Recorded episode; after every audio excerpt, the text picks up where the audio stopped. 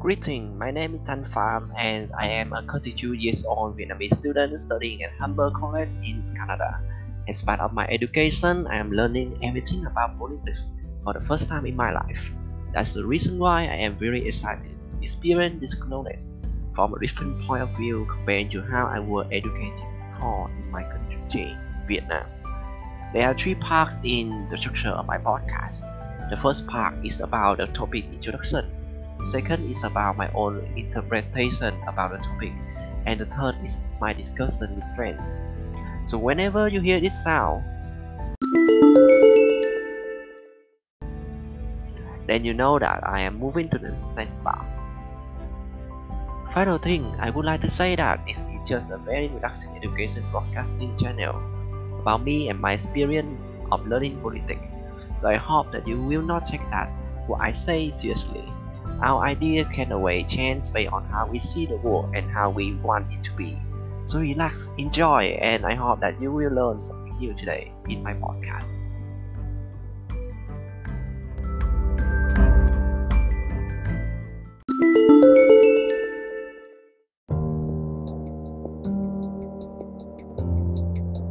I'm doing some political uh, survey questionnaire in the politicalcompass.com and we are having here my three of my co-worker, wonderful co-workers from the UK and India.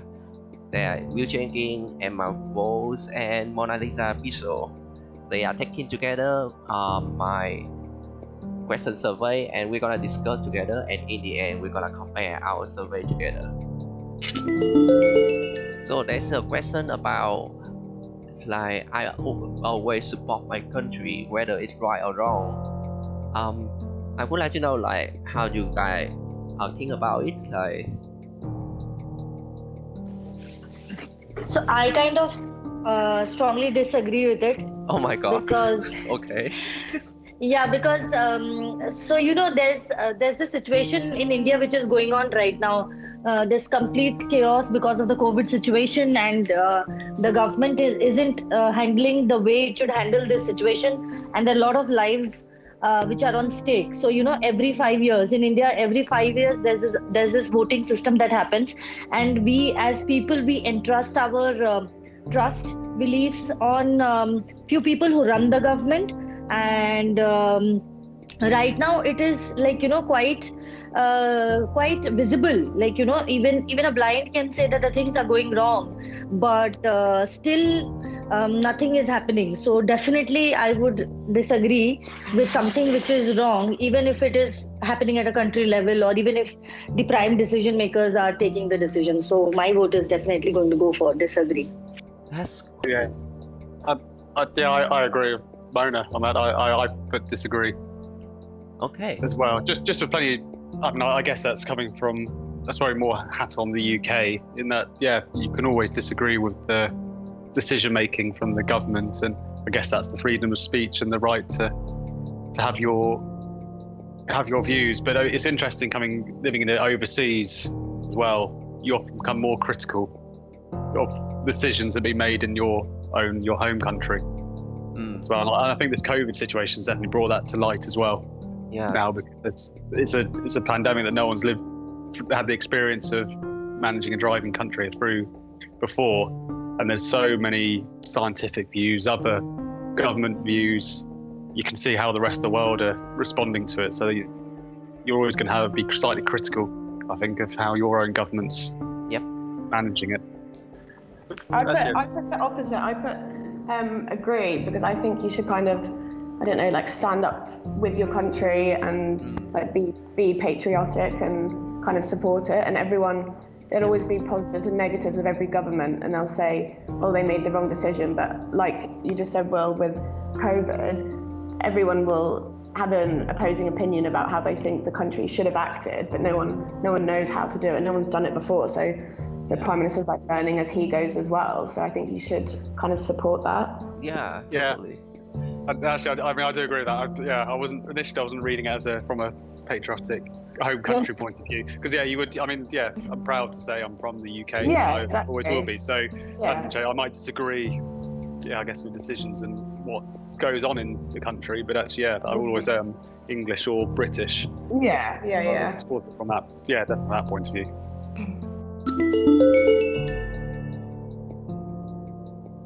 Um, I thought another question a bit further down that was quite interesting is um, the first gen- generation immigrants can never be fully integrated within their within their new country. Oh wow. So I kind of put, um, I put strongly agree with that actually, but just yep. like my situation being um, living in Dubai, obviously as like an expat, like I never feel that I would fully be. Um, so, Yep. Yeah, part of like the local the local community. Like I have obviously I've settled and everything here, but I would never like compare myself to the locals kind of. So I kind of yeah really strongly agree that you can never fully fully be in, within that culture. No. Yeah, like it's Dubai, but uh, comparing like if you ever live in like uh, Saudi Arabia, I think mm. I think the situation would be more severe over there. I think also like one of my friend, um, he got um, married and then he moved to Canada and so basically they are Vietnamese and they cannot speak English very, very well. So basically for him to be engaged into the Canadian community is really hard. Yeah. yeah. So basically Vietnamese people just start, like communicate with each other in, over there rather than communicate with like the Canadian. It's it's hard for the first immigration, of course. Mm.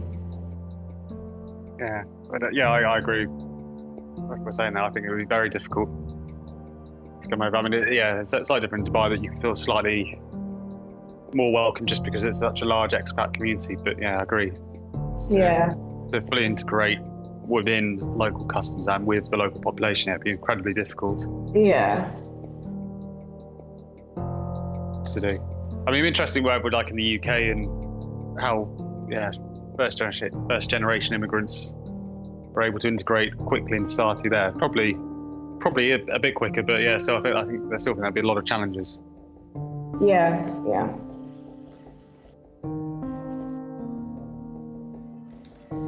I'm more interested, like in India, because there's so many different states and parts to India. I mean, the lesser immigration going from different states, because obviously you're from East India, is that right? Yes. So yes. now you're in Gurgaon. And how did you was that any challenge or was that just the norm within?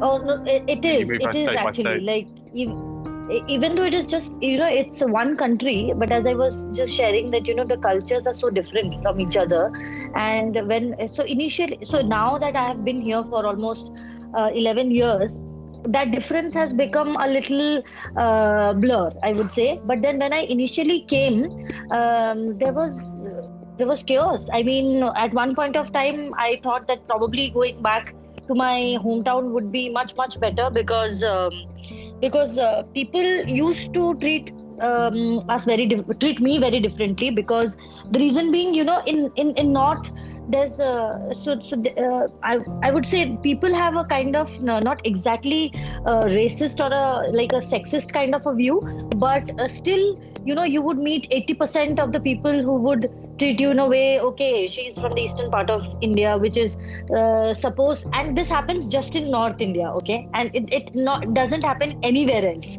So if if if you go to the eastern part or the western part of india or the uh, or the southern part of india people are more welcoming and more warm and more accepting in in terms of uh, you know uh, in their nature.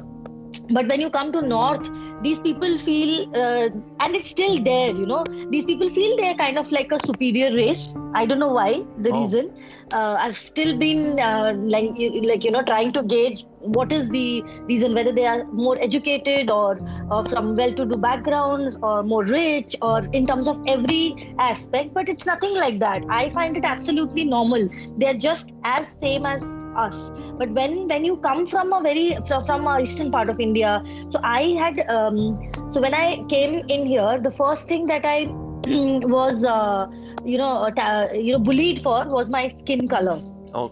Because i'm brown and uh, even here and people on this part of the world the north not part of india they're quite fair so I was bullied because of my color for a few days, and um, then for my health because I used to be very skinny, and so so the, on physical features basically, and then as soon as you know I could deal with it and mm, come out of it, probably I was you know kind of bullied for the social status. So yeah, it was like a little weird for the couple of first few years, but then as you sink down and adapt and you know sometimes uh, customize your habits to the to the place. I think then it's okay. But you know there still is a thin line of difference. Uh, you know when when few north indian people uh, they kind of um, uh, sit together or talk together there's always this uh, you know discussion about how um, the other parts of India, how the people are there, and you know the status and the class comes in. So I withdraw. I, I withdraw from such discussions because I generally don't like it. But yeah, and and you will also listen the same kind of sto- uh, sorry. Uh, sorry. So you will also listen the same kind of stories from a person who's coming from the southern part of India to uh, live and stay in uh, northern part of India here. So yeah. Wow, I never know that you had such problem.